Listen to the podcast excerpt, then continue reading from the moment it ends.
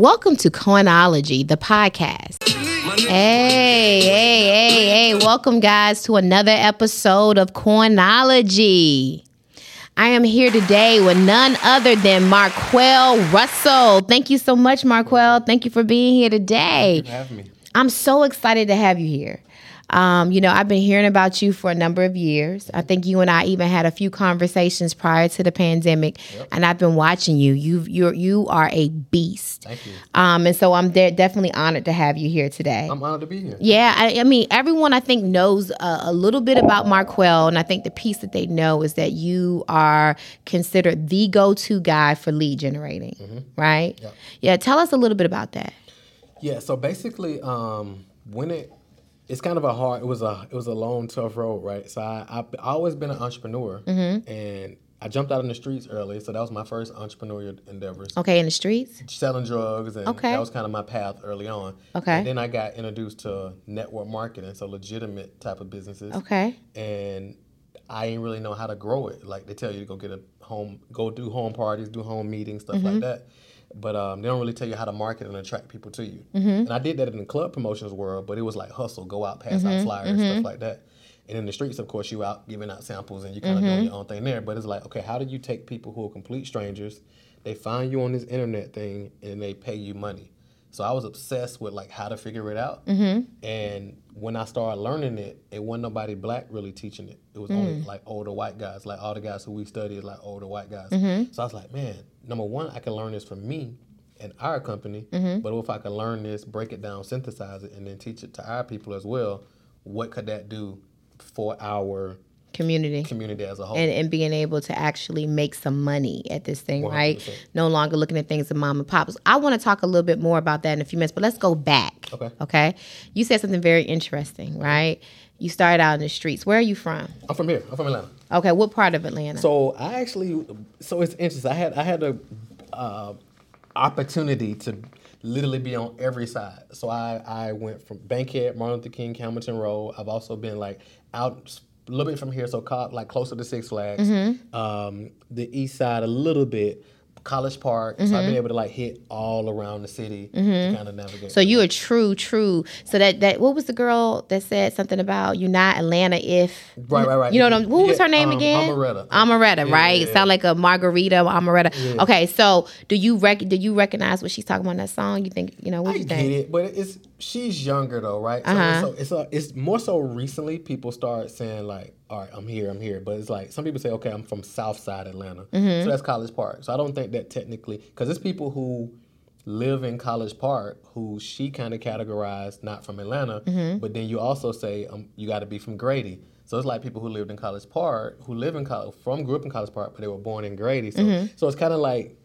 So are they not Atlanta now? Cause if they were born in Grady, but But does it even matter? but it's even matter. Right. I think it was a cute um, marketing ploy. I, think, think you probably great. know that, right? think it was Because I would have. I don't even think neither one of us would know who she is or even having a conversation Nope. had she not done that. So was that was brilliant, right? Brilliant. It's brilliant. And you know, so we're going to talk a little bit back on the streets. One of the things I've always said is that I think some of the most brilliant minds started on the street, Mm-hmm. and many are in prison right now Yeah, and never saw their full potential correct. right? Um, because I personally believe in order to create, manage, market, and maintain an enterprise, even if it's illegal, you have to still know the mechanics of business, For sure. right? Um, so, how did you decide that wasn't for me? So I, it was really the exposure, right? Mm-hmm. So it was the exposure, and then I realized that because I always wanted to do something different. So Mm-hmm. even when I was in the streets, I so kind of it was interesting. So when I was in ninth or tenth grade, I started Mm-hmm. an entertainment company. So doing because I knew people who rapped, I knew people who did beats. So I started, but I didn't do either. And I Mm-hmm. never want to be famous. So I was like, okay, I can take these two. I can start a label, and then I can just push it because I had to hustle. I can get out and talk and stuff like mm-hmm. that, right? I, I can talk when necessary. So I put that together. When I was 19, I didn't really know what I was doing, but I also at school, you know, how some people are known to be like they play sports or they're mm-hmm. cheerleaders. Or mm-hmm. I was the guy who had the weed, so everybody knew they needed They the needed to come to see you. me, right? so, but I, so I knew everybody. I Mm-hmm. knew people who were considered popular. I knew people who were considered street. I consider, Mm-hmm. I knew people who were considered like lame or whatever. So I kind of navigated all the different circles, Mm-hmm. right, which was beneficial. So I went full time in the streets, dropped out of high school in tenth grade, jumped out in the streets because I was like, none of this ain't really making sense to me. Back up, dropped out in 10th grade. Yeah. I want y'all to hear this. Yeah, so- 10th grade. So I dropped out in tenth grade. Uh-huh. Um, I had a so I got a ninth grade education. I got a GED. Which Okay. Mm-hmm. I, so so long story short, because at this point I was doing algebra 2 right? So it's like I ain't really I wanted to be a millionaire ever since I was a child, but I never. I was like, okay, here's how you do it. You go to the NBA or NFL. Like Mm-hmm. nobody ain't really talking about how to build businesses and stuff like that. So when I got to this point, and I'm like, okay, I don't see how algebra two is going to get me to where I want to be. Like Mm-hmm. solving for X and all that. None of that stuff mm-hmm. made sense. So I mm-hmm. just stopped going, and I knew, I was making more money than a lot of my teachers. So I was like, this ain't really making sense to me no more. So I stopped going, went to the streets. I'm full time at this point. Mm-hmm. And I end up going back and forth to jail. That's kind of come with that life, right? And when I was 19, I actually 19 was an interesting year for me. Fun fact, we talked about fun facts earlier. 19, I was born. I was not born. I was my birthday was my 19th birthday. I was in jail, and I had my first son wow. while I was 19 in jail. The first time I met my first son was in visitation. Let me say something that you just said that I think was important. You had a fire in you as a kid. Right. You knew it was something else. Yeah. But exposure, Yeah. We lacked exposure. And because we lacked exposure, you only did what you knew to do. It was either sports or drugs Or get a job. or get a job, right? And most people say, okay, I can flip burgers at McDonald's and I'm never going to make the type of money that Marquel was making on the corner. So that's why a lot of the kids decide Mm-hmm. the latter. Um, and so, again, I want to stress that because there's so many brilliant Yep. They just never like i was talking to someone a, a couple of um, weeks ago. There was no one doing what i do now growing up. So if somebody were to ask me did i always know i was going to do this?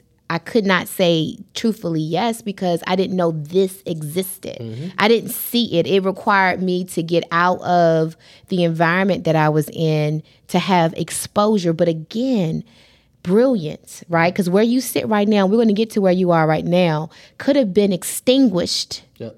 at 17 or 18. No one would have known the brilliant mind of Marquell if life didn't push you into a different direction, right? Mm-hmm. So you became a father at 19. Father 19. Okay. And you were in prison at that, well, in jail at that in jail, time. yeah, yeah. Okay. So it's a difference between jail and That's a prison. big difference. A big difference. But I heard the jails in the metro Atlanta area ain't nothing to play with. Nah, for sure. I heard what was is it DeKalb or Gwinnett? One of them they say is no joke. Yeah, in Rice Street, like all Which one is it? I mean, No- I mean, you technically go back into slavery. So, I, so a lot of people in the city, Mm-hmm. I, like a lot of, especially like younger cats, they argue about, oh, I was on Rice Street, or I was in Clayton County, and you're like, oh, you was in Clayton County, you went on Rice Street. It's like, bro, you were in jail. I heard Gwinnett is no joke. Yeah, it's like none of them are no joke. It's I like you- you, heard. you, got to be in a door Mm-hmm. at a certain time. You eat what they give you. You, you can dress a certain way. Like none of it is no joke. So when you were 19, did you think this was just going to be my life?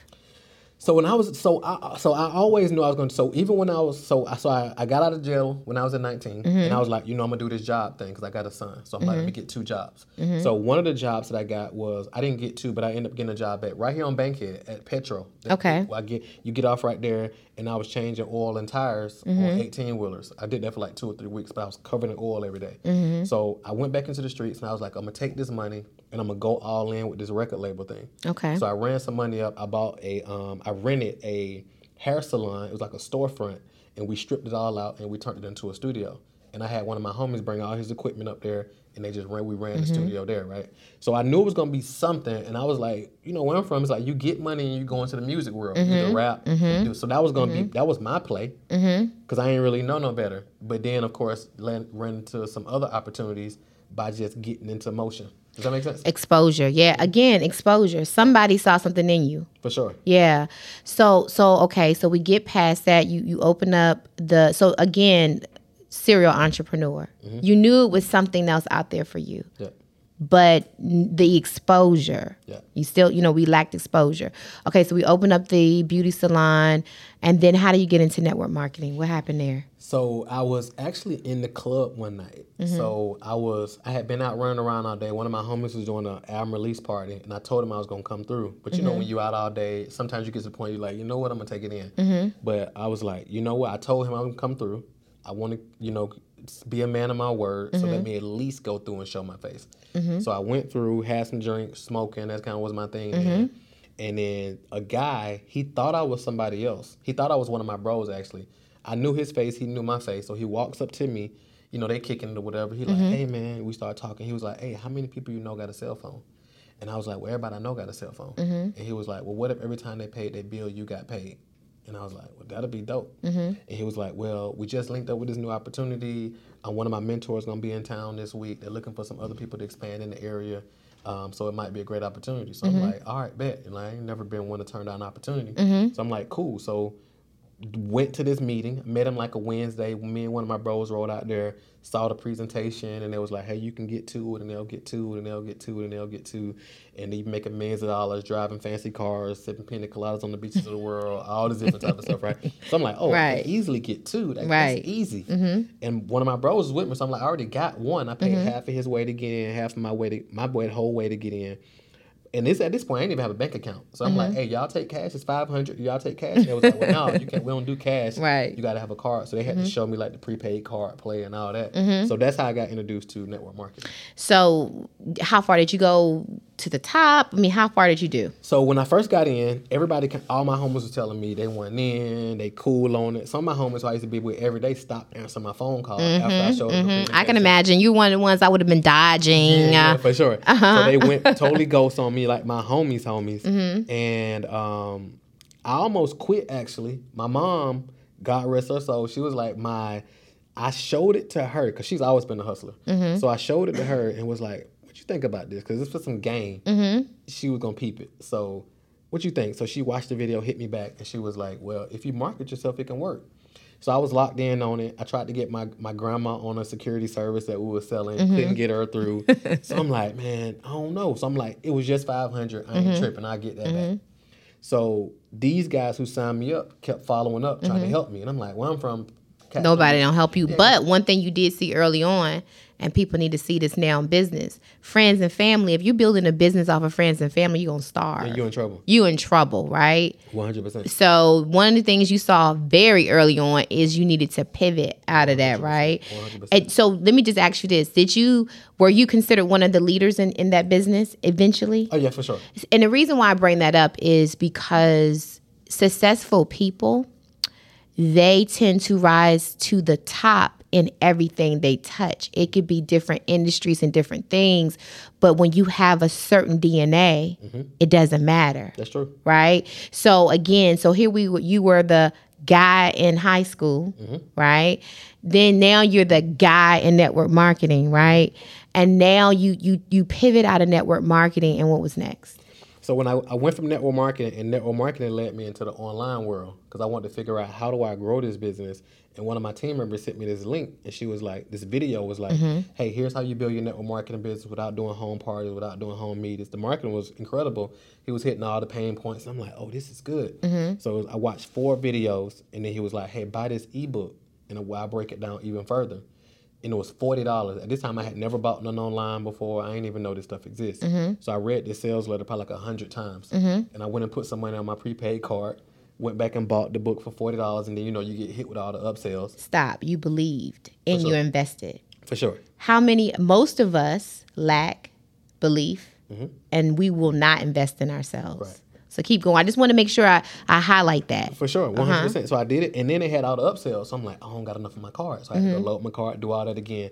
But anyway, I bought it, and it that introduced me to direct response marketing, mm-hmm. right? Like how to get leads, how to attract people, mm-hmm. how do you grow on an online. And I'm like, man, oh, these white boys making all this money online, and it's like, and they gonna The show Grant to- Cardones, Yeah, Tony yeah. Robbins. crazy, Crazy money. crazy money, and they gonna show me how to do it in a course for a few hundred dollars. Did you believe that? I mean, I- was like, I ain't got nothing to lose. So did how did you know it wasn't a scam? I didn't. Because you know, a lot of people want to always say network marketing is a scam, and I'm gonna tell you it's not. I, I am not a network marketer, but I did put my head in the ring um, about a couple of years ago, and I was disappointed that I did not know about it before. I'm not doing it right now, but what i would say is that it's very smart for those like us Yep. who have the influence and also understand the dynamics for success because it is residual income that can continue to hit over and over. And I was like, damn, I wish I knew about this earlier, right? Mm-hmm. So I think a lot of people have been, our people have been fooled into thinking that things are scams because we don't understand it. For sure. The, I mean, the biggest thing network marketing did for me was introduce me to personal development, mm-hmm. right? It, it introduced me to the Jim Rohns and the Les Browns, and you mentioned the Tony Robbins. So it's like just the personal growth and self development that introduced me to a whole new world, right? And I was obsessed with it, like the Myles Munroes, and I'm like, these guys just think different. Ooh, they. I mean, but let me ask you this. Let's be let's be transparent about it. How did they respond to you? My people, So the Tony Robbins, the Grant Cardones, the Les Brown, because see, to me, you are very similar to them, but for today's age. You got the golds. right? You know what I'm saying? Hip hop. Yep. How did they respond to you? Did they originally open arms, say, okay, we're going to give you the formula, or was it a difficult road? Great question. So I was so the cool thing is like I don't know how they would have responded in person, but like since the stuff was online, they Okay. didn't really know They didn't know. who was buying it anyway, Mm-hmm. right? So it's kind of like you ever read the book The Spook Who Sat by the Door? Mm-hmm. So I kind of I kind of have taken that approach my whole career, no, without even realizing it. So let's expound on that a little bit for our Yeah, for sure. listeners. So w- w- let's talk about the spook that Yeah. sat by the so door. the Spook Who Sat by the Door technically is um, the brother was like a game banger. I think it's from Chicago, if I'm not mistaken. And he basically he got a job with the feds, basically. Mm-hmm. So he would so he was able to go in and learn the game, and then he was able to come back and teach his homies from the hood the game, so they can kind of move how they needed to move. So the Talented Tenth. the talent You, intent. you learning and you're making sure to pull those behind you. For Keep sure. Going. So I was learning the game, and I Mm-hmm. was like, man, if I can take this, because at first I was like, who's gonna listen to me? Drop black, dropped out of high school, and all these cats. A white. typical excuse that typical people excuses. Mm-hmm. use to con- to make themselves feel good about being a failure. For sure. right? 100%. You you had every reason to be able to use, you know, dropped out, Mm-hmm. was in jail, Yeah. uh, teenage dad, right? Former drug dealer. You didn't let any of those things stop you. Right. You became the spook Yep. that sat by the door, right? 100%. So keep going. So yeah, that was my so. So I started getting it, and I started teaching it. Mm-hmm. I started realizing that it's a whole world of people who have no idea what this is. So you had friends that were like you Mm-hmm.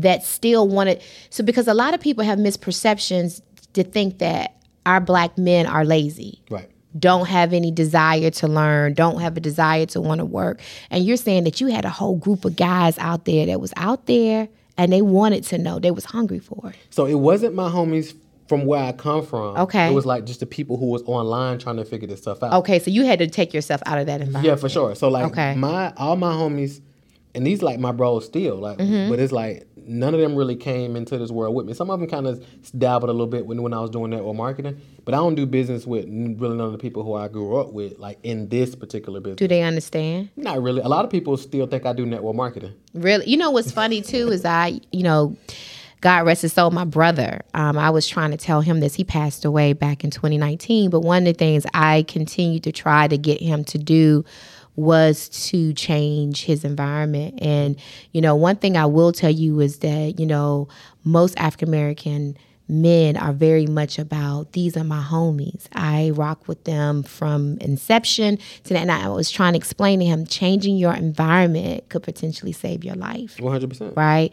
Um, unfortunately, you know, that was not his situation. However, um, it's you, something triggered in you that said, I need to shift. Yeah, for sure. I mean, because I done been like, I, so I, I work with a lot of the young homies now who still out moving around. Mm-hmm. So I know from experience, like you can be in the club hundred deep, but when you go in the courtroom, it's just you. It's just you. Ain't nobody there. Ain't nobody when I when I was getting locked up, when nobody reaching out like making sure I had money on my books and checking Mm-hmm. on my mom and my son. Like it was me making sure uh, when nobody like coming down there, I wouldn't get no visitation from none of my homies and nothing like Mm-hmm. that. Right? And I don't view them no different type of way, but that just That's reality, that right? Mm-hmm. that's just the game, right? So I just had to realize that, and I knew that I wanted out. My dad wasn't around when I was growing up. So I didn't want my kids to have to come see me through a glass. Mm-hmm. I didn't want me to be like, all right, well, my dad wasn't around. I ain't learned how to be a dad. Mm-hmm. So I ain't gonna be a dad. I was like, I want to figure this thing out because I don't want to set my son up, now sons, to be in a situation where they got to figure this thing out. just like I had to figure it. At least not by choice. You know, some of them they still want to go out and figure it out on their That's own. anyway. right. That's right. but, right. Um, and like, and to your point, you said a lot of people think our young black men are lazy. Mm-hmm. So I tell people all the time because I, I do a class every Thursday for youth entrepreneurs, and I work with a lot of what they call at-risk youth, right? Mm-hmm. And they out moving around. But I always tell adults who look at the youth like that is like they're not lazy.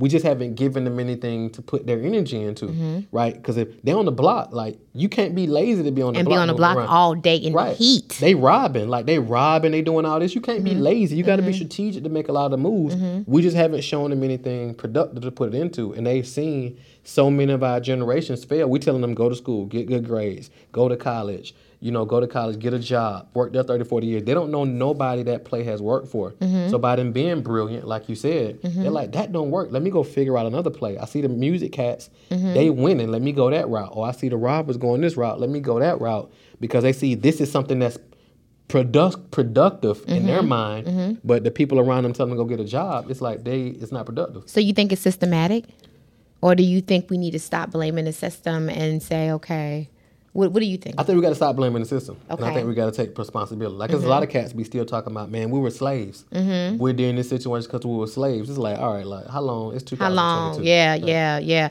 I do think that um, systematically speaking, there are things that are in place to discourage. And for the 90% that are not part of the talented 10, they can easily become distracted, mm-hmm. right? Um, and that's what they're banking on Yep. is the distraction of it and the frustration mm-hmm. of life, right? Mm-hmm. How did you not allow all the things that you had working against you not to frustrate you? because I had I had already talk, took losses at the highest level. It's like what do I I always had the mindset of like what do I have to lose? Like I've I come from a world where it's like when I leave out every day, mm-hmm. it's like I don't know if I'm coming home that day. I could end up mm-hmm. in jail. Like I'm in a crazy environment. So it's like when I came into business, like legit business, I was like, mm-hmm. this is sweet. It's like, what's the worst thing that somebody can tell you? Like people in network marketing, they was like, they they're uncomfortable. People telling them no, and I'm like telling you no. I'm like, so you telling me the worst thing that can happen is somebody tell me no, mm-hmm. and if I can get through mm-hmm. enough of them, I can make millions. Like I'm gonna kill this. It's mm-hmm. like I've like I've been in held at gunpoint. We've been in shootouts. We've been in crazy environments. So it's like legit business. Like what's the worst that can happen? What's the worst? You lose all your money. And, you know, the other part of it is, I think also the reason why most people can't stand to hear the word no is because they lack confidence in certain areas. And, and and most of us, all of us, are born with a lack of confidence. Confidence comes from experience and be building yourself up enough to know that you can do it. Where did your confidence come from? Um, where did my confidence come from? Probably, probably. I, if I was the first thing that came to my mind, I would probably say my mom. Your mom, because I, I I can see you. You would stand face to face with a Grant Cardone on the Tony Robbins, and and and clearly stand For sure. and and with all the confidence and say we're equals at the table. Not even equals, like, cause I, I think we have an advantage. Okay. Because a lot of these cats ain't went through what we've gone through. Right. So we have that advantage of what everything that we've gone through, and not taking away from nothing that they've done or what Mm-hmm. they've built, but it's like we like a lot of these cats, and again, this ain't no excuse, but a lot of these cats started off twenty laps ahead of us. Not a lot, all of them. Yeah. So for them, for somebody to start, uh, if we're racing Right. and you get 20 laps on me, Mm-hmm. and then they tell me to go, and I still catch you up, and we in the same game, it's like, hey, it's the playing field is level. So pla- but let me ask you this: How do you feel about? I notice how some of them now are romanticizing the hood life. They're trying to relate because you know, right now, as you know, all of the big dogs, such as them, are trying to um, romanticize African American millennials because we right now, the millennial African American community, have disposable income. 100%. Everybody knows that, right? So that's what all of the white um, uh, speakers and um, targets are going after. They're going after our dollar. Yep. So now they're trying to relate. You know, uh, maybe it's the vernacular, maybe it's the way they dress, maybe it's the, their type of advertisement, and this is natural for us because it's, it's who we are. Mm-hmm. But for them, I see them trying to sometimes emulate, and I don't know how I feel about that. They've always wanted to be us though. So like you gotta think do you think they want to be us, or do they want to get our money? I think both. I think they want to pander us to get our money just like they want to get our votes. And they've always stolen our culture. So it's like it, most But do they want to be? Do they really want to? You know, lit being us, they want the benefits. the benefit. not not the other. It's kind of like I always tell kids, especially my kids, it's Mm-hmm. like you want the luxuries of being an adult without responsibility. Mm-hmm. So you want the luxury of being black without the responsibility of Mm-hmm. being black, right? So it's like, how can I um, pander to them to get this, like to get my votes, Mm-hmm. right? So it's like, yeah, we're gonna tell you this, this isn't the third you vote. Um, so like for example, I was chatting back and forth with a, a white guy earlier, Mm-hmm. and um, he was like, in the text, he was like, let me. L E M M E. Mm. So I was talking to one of my team members. Mm-hmm. I'm like, you see, he said, "Let me," right? So it's like it was like, bro, and all this. Like, I get it, but it's like, Mm-hmm. It doesn't piss you off. no, it don't. it's funny. It's funny to Ah, that, me. that gets me hot. Nah, it's funny to me. Don't I'm like you. It's, So it's funny. It's funny. It's Okay. funny to me because I see it. Okay, you know what it game, is. Mm-hmm, Recognized game, right? So I can see the game, so it's funny to me, and it's it's more so funny because they don't think I realize it, which makes it even funnier, Mm-hmm, right? So I see it happening. So like I'm gonna give you an example. It's like I Mm-hmm. unsubscribed to Grant Cardone. You mentioned Grant Cardone, and I tell a lot of black people, I'm like, are we still doing business with this dude? Mm-hmm. Because this dude did a podcast. Um, and he basically was like somebody. He was like he got a lot of friends who were black, Mm-hmm. and he was like he's so tapped in with the black community, he should be able to say the n word. You heard him say that? I heard about Yeah. this. He was. I, am like, Mm-hmm. what? So he was like, I should be able to say the N word because Mm-hmm. I'm so tapped in with the black community. And he was like, if anybody out there, if you give me permission to say the N word, hit me up. I'm like, is this dude serious? And now when I look up a lot of the big black stages, he's on the stages is. because a lot of people, a lot of times people think that white is right. And their ice is colder, so it's like, how we still doing business with dude? Do we we just gonna act like he ain't say this, and then people are justified and say, well, we just gonna get the information from it. I know how to get the information, and you know, not tied to the person. Mm-hmm. But you're not just getting the information, you're putting money in his pocket. one hundred percent, And and and sharing them and promoting them, and then sharing them with our people and all this other stuff. Mm, And, you know, my biggest thing with all of it really is making sure that we understand um, that we are more powerful than what we think. Yep. The fact that um, the masses are trying to um, connect with us, specifically because of our dollar, and you have so many of us trying to run away from who we are. I don't think we really realize still the power. I remember um, very early on. Marquel, you know, because I, I have a PR marketing branding company.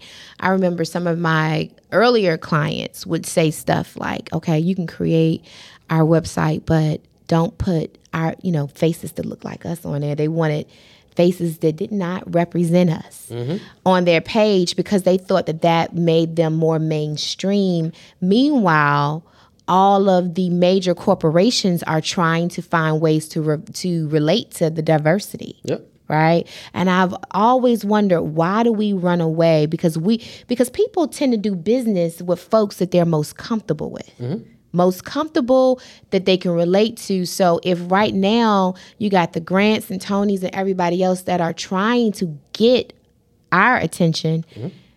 you have a higher chance of getting our attention but do you find that our people are less likely to do business with you and, and go to Grant because he is not black? Many times, because uh, again, it's, it's it goes back to the self hate, right? And mm-hmm. we don't really understand who we are. So it's like, so they'll say, okay, yeah, I know Marquel does this, but I'm gonna go do business with this white dude because of how we view ourselves, mm-hmm. right? So it so like for me personally, and this is my philosophy.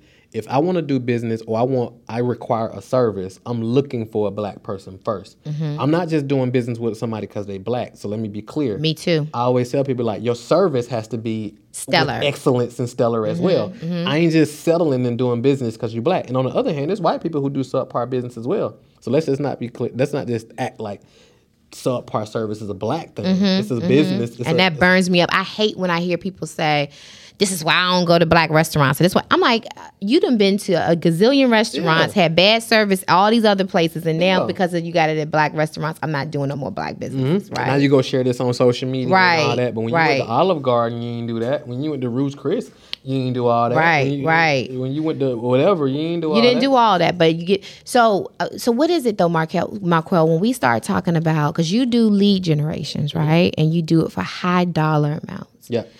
I think a, the biggest piece about what you do is going to have to be sociology because you have to change the mindset of your clients, sure. right? In order for a person to be able to stand across from somebody and say, "You're going to pay me twenty thousand, you're going to pay me forty thousand, you have to have a certain level of confidence in mm-hmm. yourself and in your business. Yeah. So, do you do the folks come to you already with the confidence, or is that something that you also have to work with them on? Many times we got to work with them on it because that's a big reason they don't they don't they aren't willing to charge what they what we're advising them to charge or what they could be charging. And mm-hmm. and a lot of it becomes to the program and it's like we've been told and they'll see like you said their white counterparts charging that, but we've been told that well, since you're black, you got to work ten times harder, Sure or you have. can't do that, or because you're a woman, you got to work ten times harder. So our grandparents kind of messed us up when they told For us For sure. that. And we don't realize that we were we shouldn't have to work harder. No. You should be the the end goal is to work less yeah, and make more, one hundred percent. right? Mm-hmm. Okay, so And then we come from a come from because I know where I'm from. It's like if somebody makes thirty dollars an hour, it's like they the man. It's like oh, you got a good job. you got a good job. Like Mm-hmm. you work for the city and you make thirty dollars an hour. Like one from, everybody want to get a job working for the city or the post office. or the post office. right? I was like, no, I'm good. But they were like thirty four dollars an hour. You drive a Lincoln. You all this. Like you you you doing. So now Mm-hmm. you start your own business and you like, well, if I make hundred dollars an hour. That's good money, and it's like, well, if you do the math, it really ain't. But let's back up a little bit because I was talking to my son about this um, probably about a month or so ago. He has a friend that just recently was released from jail, and I think he went. Um, he had obtained a felony. Did you get a felony? Yeah, I did. So with that. My, I was having that conversation with my son um, because he was like, "Mom, what is he going to do now?" Da, da, da. I was like, "Life is not over. He's still young." I said, first of all, this because had you not had the felony, you may have nestled into a nine to five. Yep. Got real comfortable, but you had to figure it out another way because that wasn't an option, Yep. right? And that was one of the reasons why I'm bringing this up is because some people use the excuse of, well, I can't do this because I have a felony, and I can't do this because of that. You're saying even in spite of all of these things, I'm still sitting here before you today, one of the most sought after businessmen in what you do. Yeah.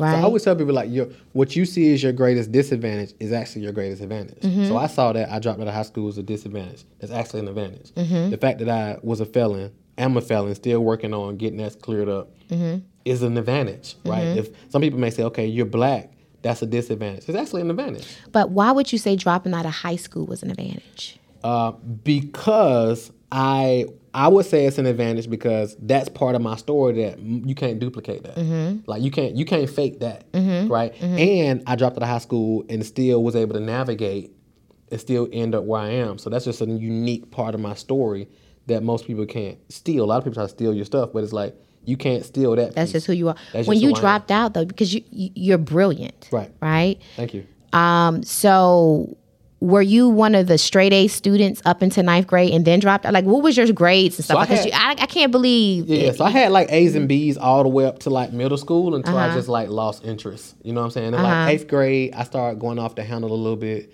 but I just wasn't interested. I like So what started a happened? gang. I started so in eighth grade I started so like everybody was like into gangs.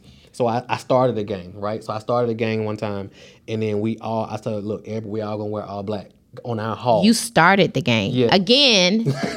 whatever you touch, you leading it. So Yeah. you started the game. Yeah, I started okay. the game, and then um, because I was I was heavy into like West Coast culture as well, and of course, if you follow West Coast Mm-hmm. Down culture, here in Georgia, talking Yeah. about West Coast. Okay, yeah, I'm gonna put it up. yeah, yeah. Y'all couldn't try to do no easy E down here in Georgia now. No, Y'all no, was doing easy. I wasn't doing easy, Okay, okay, but I was like into, I was into like Chucks and like Dickies. and, Okay, you know, and they okay. they're into gang culture heavy, Yeah, right? yeah. And, and and gangs were never meant to be negative actually initially. It was a family. right, exactly. It was like about community. Did you feel like you needed that because your dad wasn't there? Probably. Do you think it would have been different if dad was there? I can't say because I don't know what kind of daddy would have been. So, no, so let me ask you this. So, where was somebody? Was there anybody in the community that said, "Okay, Marquel, this young, bright, smart kid, something is going on that's causing him to go off track"? Nobody, no guidance counselor, mm, nobody. Not really. I mean, because I was always more quiet into myself as well. So I was mm-hmm. more of a thinker and a watcher and a mover like that. So I was just like watching. Like my mom was a hustler. Like my mm-hmm. granddad was a hustler. Mm-hmm. So the people who I looked up to in the hood was a hustler. So I was like, it was more so like, hey, don't be down there on the porch with them. Like they ain't doing right. You know what I'm saying? So I, was, I like gravitated toward that type of energy. My cousins who I looked up to so dope. So it's mm-hmm. like that's who I gravitated to. It's exposure. It was exposure. So I was mm-hmm. like, you ask a regular family member, like, hey, can I get a dollar to go to the candy lady? And they're like, they don't got no money. Mm-hmm. Like, money don't grow on trees, all this different type of stuff. But I asked my cousin, they gave me a five or a 10 or a 15. On my birthday, my granddad used to give us a 50.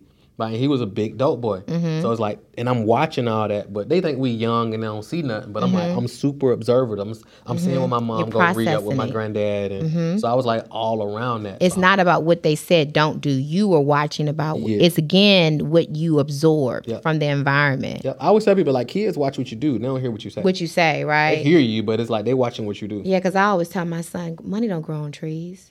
Get up out of here asking for some more money. Get out of here, you know?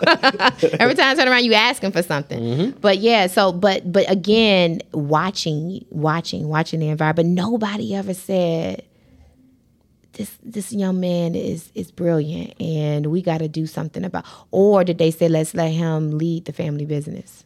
Mm, not really. Not really. Not. So nobody were you invisible? I wasn't invisible. I think some of the biggest game that I got. So I grew up hip hop. We talked about hip hop Yep. earlier, and so I grew up on the UGKs and the eight ball and MJGs and all that. So Mm-hmm. you always heard about you got to have the fattest sacks on the block. So when I started hustling, I um used to stuff my sacks. So I had a. So what's the sa- oh the sack is what? the sack is like what your product is in. So it's like the bag that is in. Because you got to break. Okay, so need hold on. You got you got to break it down because see, I'm not from Georgia. Right, I'm right. From VA. Okay, so I got to break it down. You should break it down. A sack is what now? the Talk bag. So, like for example, so let's say I get um, uh, an ounce of weed. I'll just use weed Mm-hmm, for example. So now I get these little baggies. So depends on where you're from. You probably see the little baggies on Mm-hmm, the ground. So you take those baggies and then you break it down and you fill the baggies up, and then you sell those individually for whatever you're selling it for. okay. Right. So I used to get mines and like make them real fat because that's what I heard in the music. That's how I was learning. However, one of my homies who I used to re up with, when I used to go see him, re up mean going to get more, right? So like, uh, I knew that one. Right, I right. knew Rio. So hire, get more of it. Uh-huh. So I was going to do that, um, and one day he was like, "Man," because I was going just taking the same money. I was having just enough to re up, Mm-hmm. and he was like, "Man, what's going on?" So I he looked at my bags and he was like, "You putting too much in here," and he was like, "Each bag should weigh something." So he was like, he was like, and the bag weighs something. Like the bag weighs something by itself. Right, So it was like, every bag, if you're selling it for 10 or 15, it should weigh this. This should weigh this. This should weigh this. So now I started bagging it up differently. And now I could see, okay, I spend 50, make 100. Spend 100, make 200. Mm-hmm. I could see it based on I understood that and I had the scale and all that. So that was some of the biggest game that I got early on, Mm-hmm. which helped me win in that area. And of course, like my mom used to give me game, like when I used to get in trouble, like, you know, your parents always think you're being a follower a lot of yeah. times. So, and like, you the leader. Yeah, don't Because you the leader. Right. She's always be like, "Don't be a follower, don't be a follower." And Mm-hmm. she always she always used to say, "Russells are leaders, Russells are leaders, Russells are leaders." Mm-hmm. So that's still been embedded in me ever since then. Of course, I Mm-hmm. still tell my ki- my boys the same thing, my kids the same thing. So it's like it was just those things that I was just picking up, you know, along the way. You know, it's amazing though because uh, can you imagine where many people in your family could have been with the type of exposure that you had? For sure. A totally different life. Yep. And the big thing is like even so like a lot of people don't know this that up to third grade, I only I met my mom in, when I was in third grade, like my biological mom. Prior to that, I actually lived with my aunt who was like a crackhead, for the lack of better terms, right? So I was around that. I knew I could smell crack being burned in the house, so that was all around. And like her husband was um, in Desert Storm, so this was in the Desert Storm time, and he used to send back. You know what the MRE is? Mm-hmm, mm-hmm, So we used to eat MREs. So for mm-hmm. those who don't know the MREs, it's called meals ready to eat. Right. So it's like it's like vacuum sealed. They take them out of the field. So like mm-hmm. for breakfast, lunch, and dinner, it was normal for me to have MREs. So like I grew up in that environment. So you know when you grow up in that, you at the bottom. It's like you want anything but this, and you're gonna figure out how to get out of this by any means. And you still made A's and B's as a child going through that. Yeah, yeah, I made A's and B's for the most part. I used to get A's and B's, and I used to typically get like needs to control talking. Yeah, I used to get that too. I Yeah. think all the ones who end up Talking. making- yeah, yeah. I, I always look back at Miss Lawrence. Remember you told me to stop yeah. talking so and I much. Mm-hmm. wouldn't even like the loud. I wouldn't even like the loud, disrespectful cat. I'm like in the back just chopping it up. yeah, I was never a bad kid. I just like to talk. I just like to talk. I just like to talk to talk. the people I like to talk to. to too, right? Because I had something to say. Let me say what I have to say. But let's let's go back though. So that's no joke though. Mm-hmm. So up into third grade, did you know that mom wasn't there? No, I thought this was my. I thought my aunt was my mom. So you thought that was her. Yeah. So where was mom? So my mom, my mom was young when she had me. So she was out. How old was she? She was 18, 19. Okay, okay. So she was out wilding Mm-hmm, early on. I ended up having two other sisters, but she was out wilding doing her thing, and I just ended up with my aunt on my dad's side. So yeah, I didn't meet her until third grade, and then she basically came and took me back. But you know what I think is dope though. Even though your mo- your aunt was had an addiction, Mm-hmm. she still tuck you in. For sure. You know what I'm saying? Like again, Russells are leaders, Mm-hmm. Yep, right? sure. Was she a Russell? No, she wasn't a Russell. She wasn't a Russell, but it's still in your blood because I'm telling you, people could have used the excuse, I, I can't take care of somebody else. I'm, I'm battling with this myself. Mm-hmm. Yep. But she didn't want to see you go into the foster system. One hundred percent. That's that's that's that's that's amazing. So big ups to your aunt. Is she o- is she still alive? Now she's today? not alive anymore. But no, that's a that's that. I think a lot of times we focus on um the faults Mm-hmm. of but the fact that she said i'm not letting my baby be on the street Oh, 100%. is a big deal and made sure whether it was mres or not you ate 100. percent you ate, right? So you came from a family of love. Mm-hmm. And that's another thing that people have to realize is that love looks different, Absolutely. right? People are going to love the way that they can. Mm-hmm. And we have to um, accept that and not use that as an excuse, but understand that I was loved the best way that I could be loved, right? Absolutely. So, so you're now married, father. Mm-hmm. Yep. Okay, so do you tell your kids about your humble beginnings? Absolutely. Okay. Mm-hmm. Okay, how old are your kids? So my youngest is two. Okay. I have a seven-year-old. I have an eight-year-old who will be nine on the thirteenth of July. Mm-hmm. Um, I have an eighteen-year-old. So my first son, he just graduated high school. So Oh, that's in a big deal, yeah. Yep. And I have a twenty-year-old daughter. Okay, so are they all working in your in the family business? They aren't. So my oldest son, he has a clothing brand. Okay. Um, he's about to relaunch it, so he's doing his thing, but he like to figure stuff out on his own. Okay. I got my daughter. She's doing her own thing. She got her. She was going to school for dentistry. Found out she didn't really want to do that, so she got her job now. So she kind of working her move. Mm-hmm. Okay. My um eight year old son, he has a clothing brand, but you know he's eight, so he's still trying to figure it out. Figuring like, out. Like I tell him, like, don't do the clothing brand because I want you to do it. Do it because you want to do it. well, you want him to do it? No. Oh, okay. So Because he asked me one day, because he was doing basketball, so I Mm-hmm. had him working with a trainer. Because he was like, he want to go to the NBA, he want to play basketball. I'm like, well, we need to get you a trainer. Mm-hmm. So I got him a trainer. He was kind of like, some days he'd be excited, some days he won't. And then one day he was kind of like, he mentioned that he was kind of doing it because I wanted him to do it. I'm like, well, I don't want you to do it. And he was like, what do you want me to do? And I was like, I want you to figure out what you want to do, That's and I right. support you with that. But I, it's not right. that like I like some guy when I was growing up with my 18 year old son when he was like seven or eight, cats at the barbershop used to be like, hey, you need to make him play football. And I'm like, well, no, he didn't really want to play football right now. They're like, oh, my son don't care. 'Cause- Because a lot of us, our people in our culture, we're looking for our children to be our ticket. a ticket out of here, right? Yeah, Right. like- and we need to be the ticket for them. Yeah, I ain't looking for my kids to be the ticket. I'm not either. I mean, uh, so I think the question I always ask, what do you have to leave your family? Mm-hmm. Because one thing is for sure, if you leave this earth and you're not leaving something for your family, have you really lived? 100%. right? 100%. So yeah, I noticed that. I noticed that you know we want to push the kids into a bunch of stuff that did that's not really healthy for Yep. them. I talk right? to entrepreneurs and they be like, oh, I'm gonna build this business and I'm gonna leave this business to my kids. And I'm But like, how you well, know your How you know your kids want this business? Right, Your kids right. might not want it. Your kids, your kids might want to be a teacher. And guess what? If they don't want to do the business, you should create a business that they can liquidate, Mm-hmm. take the money, and be able to do what they want to do. Mm-hmm. Right? But one thing is for sure, I'll tell you this though, Marquel, people need to also make sure they have trust and things of that nature Bingo. because people will run through your money that you worked your whole life for very Mm-hmm. easily. 100%. right? Very, very, very easily. So, look, we got to also talk about this hip hop. Okay, so I bet you it's going to be interesting to hear your top 10 because you are a Southerner. Yeah. You're from Georgia.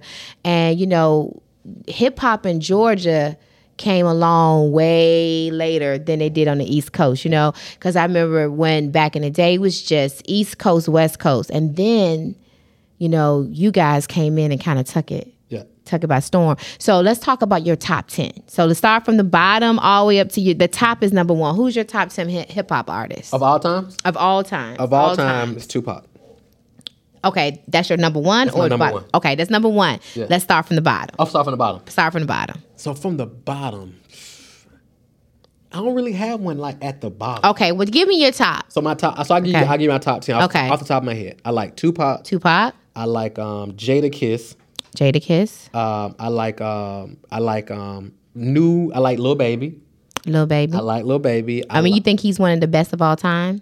Um, I think he's dope. I think especially with this newer culture. I'm just giving you the off the top of my head. Okay. So I like um, I like Meek Mill. Oh yeah, Meek is bad. Yeah, I like uh, I like Hov. I like Jay Z. I was late on Jay Z though. I wasn't on Mm-hmm. You're the second person that came up in here, y'all. Okay, I am Miss Jay Z. I was late on Jay Z. Uh, what's I, I didn't. I didn't. Appre- I didn't appreciate Jay Z early on. as You know as- what? That you're the second person. Yeah, I, I didn't appreciate him early on. What? What was? Okay, look, I'll let you go through your list and we'll go back to Jay. so I like. I like Pusha T. You from Virginia? Pusha T. I like Pusha Rap, T. rap, rap. I was huge on the Clipse. Still is. I, I still the rock Clipse got a bad deal, man. They got a bad deal. hmm I like um um artistry. I like. You ever heard of Saha the Prince?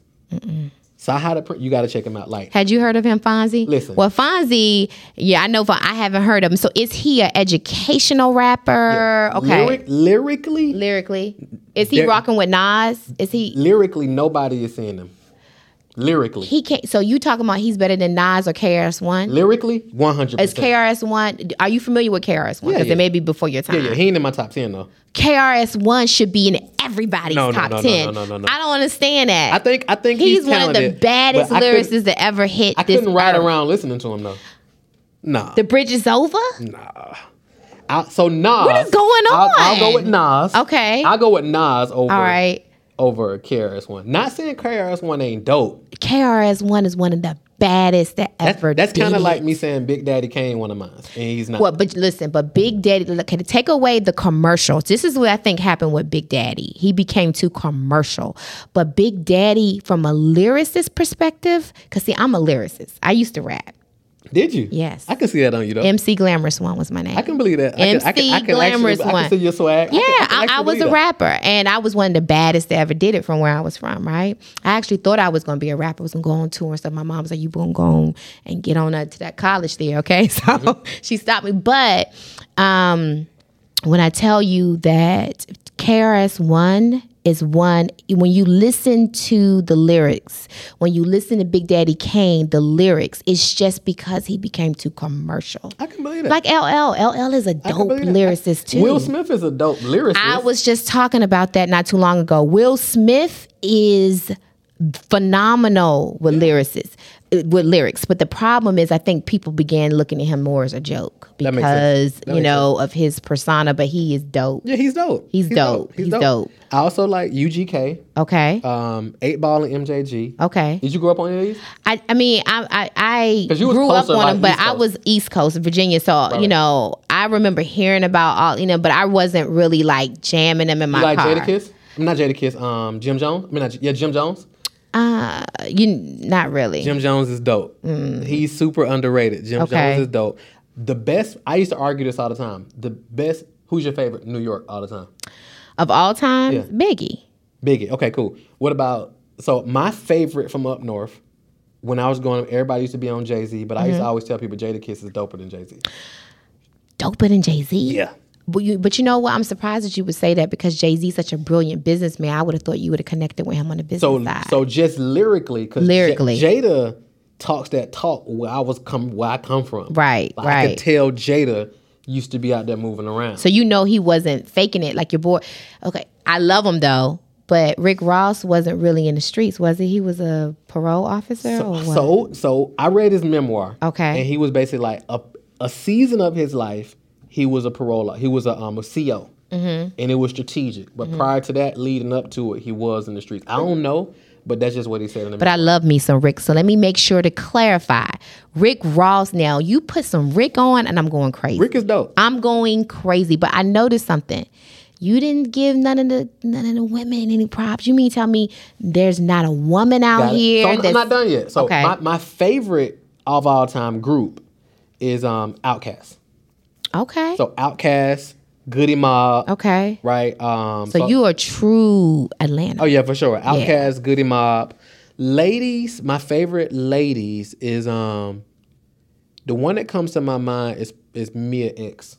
You familiar with Mia, Mia X? Mm-hmm. familiar with Mia so, X. So I grew up on Master P. You know what I'm saying? Master P. Yeah. So in my top ten, I think Master P is a brilliant businessman, lyricist. Mm-hmm.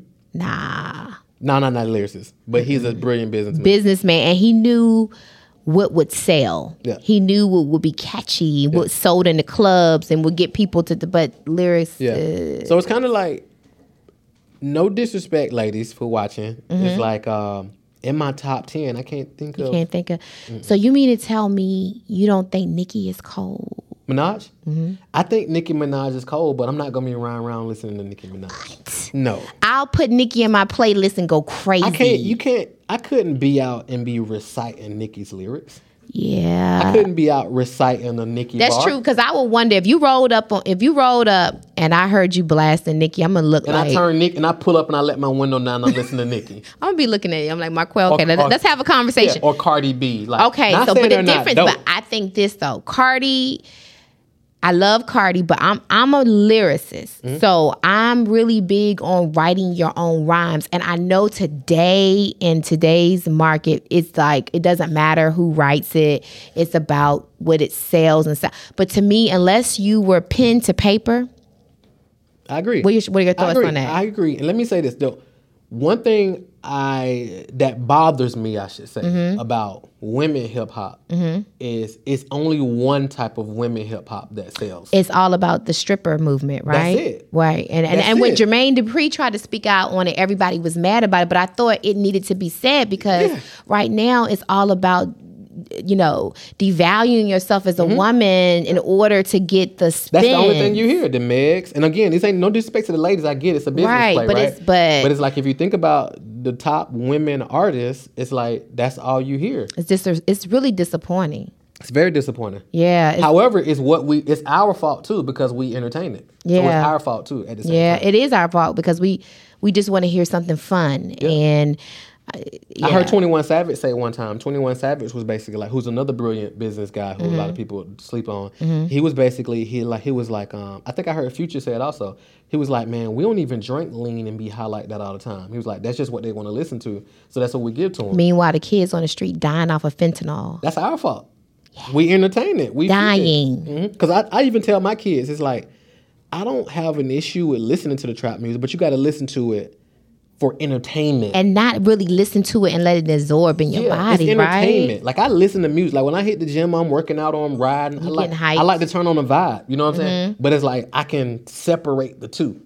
Yeah, and I and I wonder, you know, many times when I think about our community, um, well, I don't even wonder. I already know, you know, how the music could be damaging Mm-hmm. the kids, right? To think that that's the way um, they have to live. For sure. For sure. Especially if we're not having a com- conversation about it. Somebody else who's dope is Lecrae. You listen to Lecrae? I do, but I I wouldn't put. So I'm surprised you, you, you King of the South. You from Tip? yeah? Tip is Tip is How up- you didn't say Tip? So you if from I, 'cause I- 'cause I down got- here? I'm a hip hop guy. So when you put me on it, like, hey, who's my top ten? so Tip is not really a lyricist to oh, you. Oh, Tip is for sure. He's the Okay. Tip is in my top ten okay. for sure. Lyrics. I've been on Tip since the PSC mixtapes. like, Okay. before any, so I when he came out with I'm Serious, that was his first one, and then he got out of that deal, and then he went back straight independent. So they did the mixtapes, the PSC one, two, and three. Like, yeah, for sure. You know what I like about it too? Um, Fonz had put me on. His son is dope. Domani, yeah, he's super. Is dope. that his name? Something Fonz? Yeah, I heard him rapping the other day on um uh, a award show on Fox Soul. I said, "Who is this cat?" Mm-hmm. And he was like, "That's Tip's son." I was like, "This guy," and I like the fact that I was like, "Who is this cat?" Before I knew it was Tip's son. Yeah, it's gonna be a. Only thing is, it's gonna be a uphill battle for him because his content is different. Like he really yeah, talking he about something. he is But as- awake. but as he's dealing, uh, but what's cool about him is he going he's going to build a really dope community like J Cole. Yeah. So so, but it's but it ain't like you ain't gonna hear it in the club or. But, but he really Mm-hmm. like, Common Yeah, and yeah, stuff yeah. like But that. But you know what I think is dope about him is the authenticity of it because 100%. he didn't have to grow up in a trap house. Mhm. and he talk about it. Right. He didn't have to do that. And so he shouldn't talk about something that he didn't have to do. So I think I that's agree. dope of him, right? agree 100%. I- but I do, it, it is bothering me that our women are not finding its place outside of the strip club Mm-hmm. and in the rap world. We got to really talk about changing that a little bit, right? Um, because the thing is, let me ask you this. You know, one of the things I've always talked about is passing the throne respectfully. I think that the way that Nicki and Lil Kim handled things and how um, Nicki handled things with Cardi, it just looks like we don't, as women, know how to handle and pass the throne. Whereas with the men, I see the support, right? When Meek was he was trying to get out of prison, there was um, Jay. Even though now I see some drama. Did you see that? I saw like a a, little soundbite. snip I, I saw about like that. A, a headline or something. I ain't really read into it though. Yeah, it kind of reminded me a little bit. So I saw that what the headline was saying was that Roc Nation. Right, because he said that he wasn't really getting his money from the management deal. Sound a lot like a little bit like the way Tupac was feeling towards the end with Suge. Because I remember, Suge got him out. If I don't hear Meek speak on it, well, Meek believe- was the one who actually made the statement. I didn't hear Did it, but hear he made. it, I didn't. You see what I'm saying? So right. that's, that's the tricky thing about the internet. Right, right. The internet is about clickbait. That's true. Cause like, cause, cause, cause Meek also got a bigger play he do with Jay Z with the reform. Mm-hmm. So it's like I can imagine if he ain't getting his bag in one deal, that affects the other play that they doing Or something reform. else. So it's like if Meek ain't saying it, did somebody get a sound bite and then just turn this into something, some blogger or something, because they want to get more clicks, or is this like something? Is it really? real? Well, you know, another thing I love about what hip hop has matured into is that I see so many people really making a business out of this, right? They get their money, they get their bag from the actual music, but then they've, like, you know, um, Nas, he was one of the top investors in Ring. I mean, technology was off the chain to see what Master P took his money and did, to see what Jay Chamillionaire, of- millionaire. Um, it's just amazing, and it's it makes you proud when you can see that. And you know, Jay. A lot of people gave Jay a lot of crap for this, but I just say you guys don't understand what power means when he's able to sit at the table with the NFL um, lead, leaders and say, "This is what I want. If you don't give me this, this is." You that's you have to have that to have power. Because most people playing checkers, they don't understand. They don't chess. understand the chess. No, no, no. Even Diddy. One of the biggest things I have uh, a big pet peeve on is that people don't understand the difference between business and friendship. You know, when people always say, well, Diddy, he did this to his artist and he did that, and, you know, this person died and they died destitute. Is it Diddy's responsibility to take care of this person for the rest of their life, or is it his responsibility to give you an opportunity? You need to get the attorney to make sure your contracts are in state, mm-hmm. and when you get your money, you need to have a financial advisor. So, it when does when is it no longer Diddy's fault? People don't take responsibility. Never do. People still like we got grown folks who still blaming their mom for not being around or their great granddad, or their great granddad. It's Yeah. like when do you- we gotta take personal responsibility? Right. And until we do that, it's like as a culture, it's like until we do that, it's like we we blaming the president, like gas prices up and all this, this is the president's fault. It's like It's everybody's fault, it's right? everybody's fault. And if gas, if now on another note, it's like if gas is affecting you like that, that's your fault. Your fault. You see what I'm saying? And not not in no like elitist type of way, but it's like, mm-hmm. all right, well, if gas is affecting me, what can I do? Complaining on social media ain't gonna make the gas prices go down. Anything on social, you know, people kill me when they call themselves doing protests on social media. Yeah. it's a is a big waste. But you know, at the end of the day, I think for us, the accountability mm-hmm. is what, and I and that's one of the words that I think I've I would say this podcast has um, left me with mm-hmm. is accountability and ownership. You never, since you sat here, you didn't have a sad song. Mm-hmm. You didn't blame anybody, and you talked about the situation in which you came in with pride and respect and homage for those that came before you. And I think that's what we need to get out of this is that regardless of what your upbringing was like, that was the foundation for the success that's coming, right? For sure. So what can we expect? What's next for you? We just growing. Like we're just growing. We're growing, helping a lot of people create a lot of success stories. Um, to date, we've helped our clients do over a billion dollars in revenue. Billion? A billion. A bi- so how are you measuring that? So we, the biggest thing we make, like publicly, nobody ever see. We never talk about like how much money we make, the cars we drive, none of the type of stuff. That's not really excites me. What excites me is like when our clients report their numbers to us because we give away big checks and awards and all that. So that's kind of how we measure because we're looking at our client success story. And it's more than that, but we can't measure because a lot of our clients we don't hear from. Right. So is it like an organization that a one would join? Like, do you have conferences or something when you said big checks and stuff? Yeah, Because yeah. when you said big checks, my eyes blew up. Yeah, so we have a So client talk to me a called. little so we have so our, our company is called Client Attraction University. Okay. Right, and um, we typically when so we do an event twice a year for our clients, and Okay. at this event, of course, we teach and train. However, we also celebrate our clients. So based on how much money they made since working with us, we give them these big old checks. Right. So do they have to come to you already with the product or service, or does your business help them determine what their product and service is? How, how does that work? So we mainly work with like expert businesses. So like people who make money from their knowledge and expertise, or they want to. So maybe they're already a coach or a consultant or a service mm-hmm. provider, and they want to attract more clients. We help them with that. Or maybe they're an author or a speaker. Now they want to create a more leveraged offer to attract people to them. So we help them create that. Or maybe they let's, let's say for example they transition from corporate America. They're really good. They can help people excel in their career, and they want to create something online so they can attract people to them. So we help them with that piece. As long as they have the expertise, we can help them package the expertise. So they can't come to you with nothing saying, because you know I get people sometimes to come to me, Marquel, and they're like, make me a star. I'm like, what is it that you do though? Yeah, So you gotta have some. You gotta have some expertise. You gotta have some expertise. Yeah, yeah. And um, I, your price points are not cheap either. So No. when people call that line, don't call there talking about um, my cousin is. So Yeah, no, we ain't cheap. We ain't cheap. Right, right. But you going you gotta pay. You gotta Yeah, invest in yourself. And so, do you also help them do it, or do you just show them what to do? So we do it with them. Okay. So we do it with them. We, so we like we walk in. We're like, hey, we partner with our clients. So it's like, Mhm. hey, this is what we doing. Here's how we do it. Do this, do this, do this. And if they got a team, of course, we got them with their team and so forth. So we like more partnership, and then showing them how to do it step by step. Okay, okay, that's amazing. That's amazing.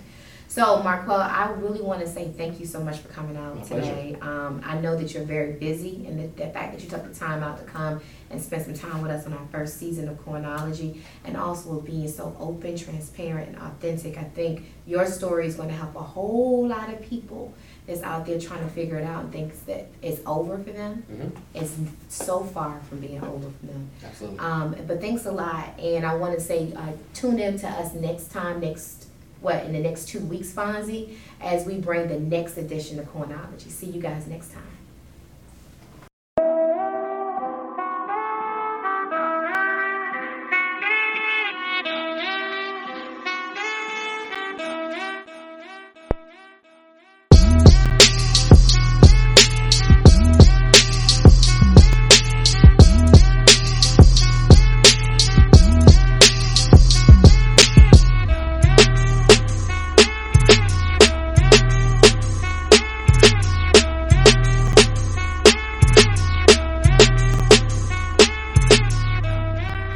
To Coinology, the podcast.